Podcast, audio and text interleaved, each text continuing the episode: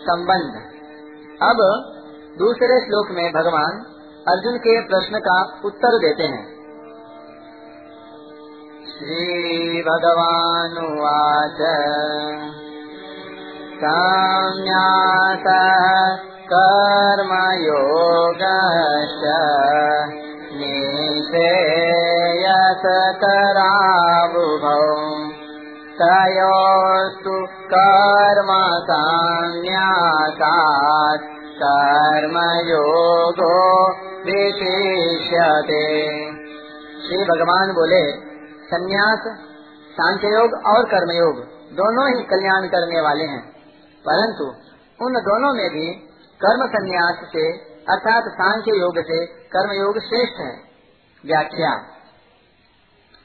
भगवान के सिद्धांत के अनुसार सांख्य योग और कर्मयोग का पालन, प्रत्येक वर्ण, आश्रम, संप्रदाय आदि के मनुष्य कर सकते हैं। कारण कि उनका सिद्धांत किसी वर्ण, आश्रम, संप्रदाय आदि को लेकर नहीं है। इसी अध्याय के पहले श्लोक में अर्जुन ने कर्मों का त्याग करके विधि पूर्वक ज्ञान प्राप्त करने की प्रचलित प्रणाली को कर्म संन्यास नाम से कहा है। परंतु भगवान के सिद्धांत के अनुसार ज्ञान प्राप्ति के लिए सांख्य योग का पालन प्रत्येक मनुष्य स्वतंत्रता से कर सकता है और उसका पालन करने में कर्मों का स्वरूप से त्याग करने की आवश्यकता भी नहीं है। इसलिए भगवान प्रचलित मत का भी आदर करते हुए अपने सिद्धांत के अनुसार अर्जुन के प्रश्न का उत्तर देते हैं। संन्यास। यहाँ संन्यास पद का अर्थ सांख्य योग है। कर्मों का स्वरूप से त्याग नहीं। अर्जुन के प्रश्न का उत्तर देते हुए भगवान कर्मों के त्याग पूर्वक संन्यास का विवेचन न करके कर्म करते हुए ज्ञान को प्राप्त करने का जो सांख्य योग का मार्ग है, उसका विवेचन करते हैं। उस सांख्य योग के द्वारा मनुष्य प्रत्येक वर्ण, आश्रम, संप्रदाय आदि में रहते हुए प्रत्येक परिस्थिति में स्वतंत्रता पूर्वक ज्ञान प्राप्त कर सकता है, अर्थात अपना कल्याण कर सकता है। सांख्य योग की साधना में विवेक विचार की मुख्यता रहती है। विवेक पूर्वक तीव्र वैराग्य के बिना यह साधना सफल नहीं होती। इस साधना में संसार की स्वतंत्र सत्ता का अभाव होकर एकमात्र परमात्म तत्व पर दृष्टि रहती है। राग मिटे बिना संसार की स्वतंत्र सत्ता का अभाव होना बहुत कठिन है। इसलिए भगवान ने देहाभिमानियों के लिए यह साधन क्लेश युक्त बताया है। इसी अध्याय के छठे श्लोक में भी भगवान ने कहा है कि कर्मयोग का साधन किए बिना संन्यास का साधन होना कठिन है, क्योंकि संसार से राग हटाने के लिए कर्मयोग ही सुगम उपाय है। कर्मयोग मानव मात्र में कर्म करने का राग अनादिकाल से चला आ रहा है। जिसे मिटाने के लिए कर्म करना आवश्यक है। परंतु वे कर्म किस भाव और उद्देश्य से कैसे किए जाएँ कि करने का राग सर्वथा मिट जाए, उस कर्तव्य कर्म को करने की कला को कर्मयोग कहते हैं। कर्मयोग में कार्य छोटा है या बड़ा, इस पर दृष्टि नहीं रहती। जो भी कर्तव्य कर्म सामने आ जाए, उसी को निष्काम भाव से दूसरों के हित के लिए करना है कर्मों से संबंध विच्छेद करने के लिए यह आवश्यक है कि कर्म अपने लिए न किए जाएँ।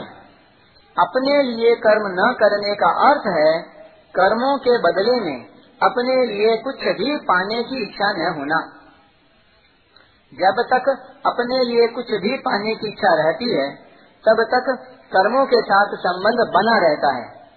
निश्चय करा उभव अर्जुन का प्रश्न था कि सांख्य योग और कर्म योग इन दोनों साधनों में कौन सा साधन निश्चय पूर्वक कल्याण करने वाला है? उत्तर में भगवान कहते हैं कि हे अर्जुन, ये दोनों ही साधन निश्चय पूर्वक कल्याण करने वाले हैं, कारण कि दोनों के द्वारा एक ही समता की प्राप्ति होती है। इसी अध्याय के चौथे, पाँचवें श्लोकों में भी भगवान ने इसी बात की पुष्टि की है। तेरहवे अध्याय के चौबीसवें श्लोक में भी भगवान ने सांख्य योग और कर्म योग दोनों से परमात्मा तत्व का अनुभव होने की बात कही है। इसलिए ये दोनों ही परमात्मा प्राप्ति के स्वतंत्र साधन हैं। तयोस्तु कर्म संन्यासात। एक ही सांख्य योग के दो भेद हैं। एक तो चौथे अध्याय के चौतीसवें श्लोक में कहा हुआ सांख्य योग, जिसमें कर्मों का स्वरूप से त्याग है, और दूसरा, दूसरे अध्याय के ग्यारहवें से तीसवें श्लोक तक कहा हुआ सांख्य योग, जिसमें कर्मों का स्वरूप से त्याग नहीं है। यहाँ कर्म संन्यासात पद दोनों ही प्रकार के सांख्य योग का वाचक है। कर्म योगो विशिष्यते। आगे के तीसरे श्लोक में भगवान ने इन पदों की व्याख्या करते हुए कहा है कि कर्मयोगी नित्य सन्यासी समझने योग्य है, क्योंकि वह सुख पूर्वक संसार बंधन से मुक्त हो जाता है। फिर छठे श्लोक में भगवान ने कहा है कि कर्मयोग के बिना सांख्य योग का साधन होना कठिन है, तथा कर्मयोगी शीघ्र ही ब्रह्म को प्राप्त कर लेता है। तात्पर्य है कि सांख्य योग में तो कर्मयोग की आवश्यकता है, पर कर्मयोग में सांख्य योग की आवश्यकता नहीं है। इसलिए दोनों साधनों के कल्याण कारक होने पर भी भगवान कर्म योग को ही श्रेष्ठ बताते हैं। कर्मयोगी लोक संग्रह के लिए कर्म करता है। लोक संग्रह मेवापी संपक्षण कर तुम अर्ति लोक संग्रह का तात्पर्य है निस्वार्थ भाव से लोक मर्यादा सुरक्षित रखने के लिए, लोगों को उन मार्ग से हटाकर सन्मार्ग में लगाने के लिए कर्म करना, अर्थात केवल दूसरों के हित के लिए कर्म करना। इसी को गीता में यज्ञार्थ कर्म के नाम से भी कहा गया है। जो केवल अपने लिए कर्म करता है, वह बंध जाता है। परंतु कर्मयोगी निस्वार्थ भाव से केवल दूसरों के हित के लिए कर्म करता है। अतः वह कर्म बंधन से सुगमता पूर्वक मुक्त हो जाता है। इसलिए कर्मयोग श्रेष्ठ है। कर्मयोग का साधन प्रत्येक परिस्थिति में और प्रत्येक व्यक्ति के द्वारा किया जा सकता है। चाहे वह किसी भी वर्ण, आश्रम, संप्रदाय आदि का क्यों न हो, परंतु अर्जुन जिस कर्म संन्यास की बात कहते हैं वह एक विशेष परिस्थिति में किया जा सकता है, क्योंकि तत्वज्ञ महापुरुष का मिलना, उनमें अपने श्रद्धा होना और उनके पास जाकर निवास करना, ऐसी परिस्थिति हरेक मनुष्य को प्राप्त होनी संभव नहीं है। अतः प्रचलित प्रणाली के सांख्य योग का साधन एक विशेष परिस्थिति में ही साध्य है, जबकि कर्मयोग का साधन प्रत्येक परिस्थिति में और प्रत्येक व्यक्ति के लिए साध्य है। इसलिए कर्मयोग श्रेष्ठ है। प्राप्त परिस्थिति का सदुपयोग करना कर्मयोग है। युद्ध जैसी घोर परिस्थिति में भी कर्मयोग का पालन किया जा सकता है।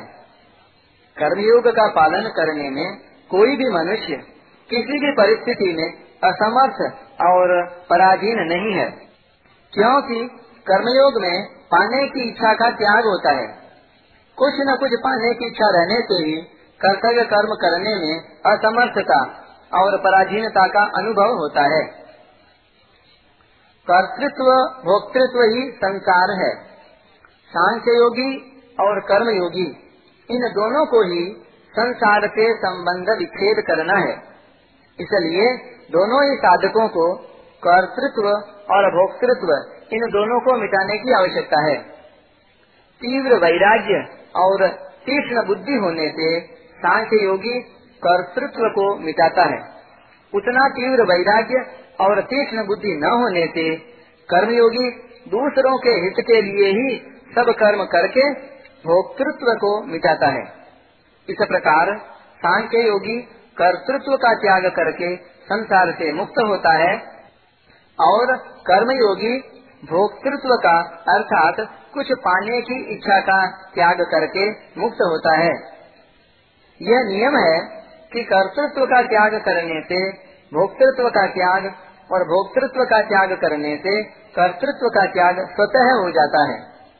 कुछ न कुछ पाने की इच्छा से ही कर्तृत्व होता है। जिस कर्म से अपने लिए किसी प्रकार के भी सुख की इच्छा नहीं है, वह क्रिया मात्र है कर्म नहीं। जैसे यंत्र में कर्तृत्व नहीं रहता, ऐसे ही कर्मयोगी में कर्तृत्व नहीं रहता। साधक को संसार के प्राणी, पदार्थ, परिस्थिति आदि में स्पष्ट ही अपना राग दिखता है। उस राग को वह अपने बंधन का खास कारण मानता है, तथा उसे मिटाने की चेष्टा भी करता है। उस राग को मिटाने के लिए कर्मयोगी किसी भी प्राणी, पदार्थ आदि को अपना नहीं मानता। इस पर एक टिप्पणी। कर्मयोगी सेवा करने के लिए तो सबको अपना मानता है, पर अपने लिए किसी को भी अपना नहीं मानता। अपने लिए कुछ नहीं करता, तथा अपने लिए कुछ नहीं चाहता। क्रियाओं से सुख लेने का भाव न रहने से कर्मयोगी की क्रियाएँ परिणाम में सबका हित तथा वर्तमान में सबकी प्रसन्नता और सुख के लिए ही हो जाती हैं। क्रियाओं से सुख लेने का भाव होने से क्रियाओं में अभिमान, कर्तृत्व और ममता हो जाती है। परंतु उनसे सुख लेने का भाव सर्वथा न रहने से कर्तृत्व समाप्त हो जाता है। कारण कि क्रियाएँ दोषी नहीं है। क्रियाजन्य आसक्ति और क्रियाओं के फल को चाहना ही दोषी है। जब साधक क्रियाजन्य सुख नहीं लेता तथा क्रियाओं का फल नहीं चाहता, तब कर्तृत्व रह ही कैसे सकता है? क्योंकि कर्तृत्व टिकता है भोक्तृत्व पर। भोक्तृत्व न रहने से कर्तृत्व अपने उद्देश्य में जिसके लिए कर्म करता है, उसमें लीन हो जाता है और एक परमात्मा तत्व शेष रह जाता है। कर्मयोगी का अहम व्यक्तित्व शीघ्र तथा सुगमता पूर्वक नष्ट हो जाता है। जबकि ज्ञान योगी का अहम दूर तक साथ रहता है। कारण यह है कि मैं सेवक हूँ। केवल सेव्य के लिए सेवक हूँ, अपने लिए नहीं। ऐसा मानने से कर्मयोगी का अहम भी सेव्य की सेवा में लग जाता है। परंतु मैं मुमुक्ष हूँ, ऐसा मानने से ज्ञान योगी का अहम साथ रहता है। कर्मयोगी अपने लिए कुछ न करके केवल दूसरों के हित के लिए सब कर्म करता है, पर ज्ञान योगी अपने हित के लिए साधन करता है। अपने हित के लिए साधन करने से अहम ज्यो का त्यों बना रहता है। ज्ञान योग की मुख्य बात है संसार की स्वतंत्र सत्ता का अभाव करना, और कर्मयोग की मुख्य बात है राग का अभाव करना। ज्ञान योगी विचार के द्वारा संसार की सत्ता का अभाव तो करना चाहता है, पर पदार्थों में राग रहते हुए उसकी स्वतंत्र सत्ता का अभाव होना बहुत कठिन है। यद्यपि विचार काल में ज्ञान योग के साधक को पदार्थों की स्वतंत्र सत्ता का अभाव दिखता है, तथापि व्यवहार काल में उन पदार्थों की स्वतंत्र सत्ता प्रतीत होने लगती है। परंतु कर्मयोग के साधक का लक्ष्य दूसरों को सुख पहुँचाने का रहने से उसका राग स्वतः मिट जाता है। इसके अतिरिक्त मिली हुई सामग्री का त्याग करना कर्मयोगी के लिए जितना सुगम पड़ता है, उतना ज्ञान योगी के लिए नहीं। ज्ञान योग की दृष्टि से किसी वस्तु को माया मात्र समझकर ऐसे ही उसका त्याग कर देना कठिन पड़ता है। परंतु वही वस्तु किसी के काम आती हुई दिखाई दे तो उसका त्याग करना सुगम पड़ता है। जैसे हमारे पास कंबल पड़े हैं तो उन कंबलों को दूसरों के काम में आते जानकर उनका त्याग करना, अर्थात उनसे अपना राग हटाना साधारण बात है। परंतु यदि तीव्र वैराग्य न हो तो उन्हीं कंबलों को विचार द्वारा अनित्य क्षण भंगुर, स्वप्न के मायामय पदार्थ समझकर ऐसे ही छोड़कर चल देना कठिन है। दूसरी बात, माया मात्र समझकर त्याग करने में यदि तेज़ी का वैराग्य न हो तो जिन वस्तुओं में हमारी सुख बुद्धि नहीं है, उन खराब वस्तुओं का त्याग तो सुगमता से हो जाता है। पर जिनमें हमारी सुख बुद्धि है, उन अच्छी वस्तुओं का त्याग कठिनता से होता है। परंतु दूसरे के काम आती देखकर जिन वस्तुओं में हमारी सुख बुद्धि है, उन वस्तुओं का त्याग सुगमता से हो जाता है। जैसे, भोजन के समय थाली में से रोटी निकालनी पड़े तो ठंडी, बासी और रूखी रोटी ही निकालेंगे। परंतु यदि वही रोटी किसी दूसरे को देनी हो तो अच्छी रोटी ही निकालेंगे, खराब नहीं। इसलिए कर्मयोग की प्रणाली से राग को मिटाए बिना सांख्य योग का साधन होना बहुत कठिन है। विचार द्वारा पदार्थों की सत्ता न मानते हुए भी पदार्थों में स्वाभाविक राग रहने के कारण भोगों में फंसकर पतन तक होने की संभावना रहती है। केवल असत के ज्ञान से, अर्थात असत को असत जान लेने से राग की निवृत्ति नहीं होती। टिप्पणी। असत को असत जानने से उसकी निवृत्ति तभी होती है जब अपने स्वरूप में स्थित होकर असत को असत रूप से जानते हैं। स्वरूप में स्थिति करण निरपेक्ष है, परंतु बुद्धि आदि करणों से असत को असत जानने से उसकी निवृत्ति नहीं होती, क्योंकि बुद्धि आदि करण भी असत हैं। अतः असत के ही द्वारा असत को जानने से उसकी निवृत्ति कैसे हो सकती है? जैसे सिनेमा में दिखने वाले पदार्थों आदि की सत्ता नहीं है, ऐसा जानते हुए भी उसमें राग हो जाता है। सिनेमा देखने से चरित्र, समय, नेत्र, शक्ति और धन, इन चारों का नाश होता है। ऐसा जानते हुए भी राग के कारण सिनेमा देखते हैं। इससे सिद्ध होता है कि वस्तु की सत्ता न होने पर भी उसमें राग अथवा संबंध रह सकता है। यदि राग न हो तो वस्तु की सत्ता मानने पर भी उसमें राग उत्पन्न नहीं होता। इसलिए साधक का मुख्य काम होना चाहिए राग का अभाव करना, सत्ता का अभाव करना नहीं, क्योंकि बांधने वाली वस्तु राग या संबंध ही है, सत्ता मात्र नहीं। पदार्थ चाहे सत हो, चाहे असत हो, चाहे सत असत से विलक्षण हो। यदि उसमें राग है तो वह बांधने वाला हो ही जाएगा। वास्तव में हमें कोई भी पदार्थ नहीं बांधता। बांधता है हमारा संबंध, जो राग से होता है। अतः हमारे पर राग मिटाने की ही जिम्मेवारी है। परिशिष्ट भाव। यद्यपि योग के बिना कर्म और ज्ञान दोनों ही बंधन कारक है, तथापि कर्म करने से उतना पतन नहीं होता। जितना पतन वाचिक ज्ञान से, सीखे हुए ज्ञान से होता है, वाचिक ज्ञान नरकों में ले जा सकता है।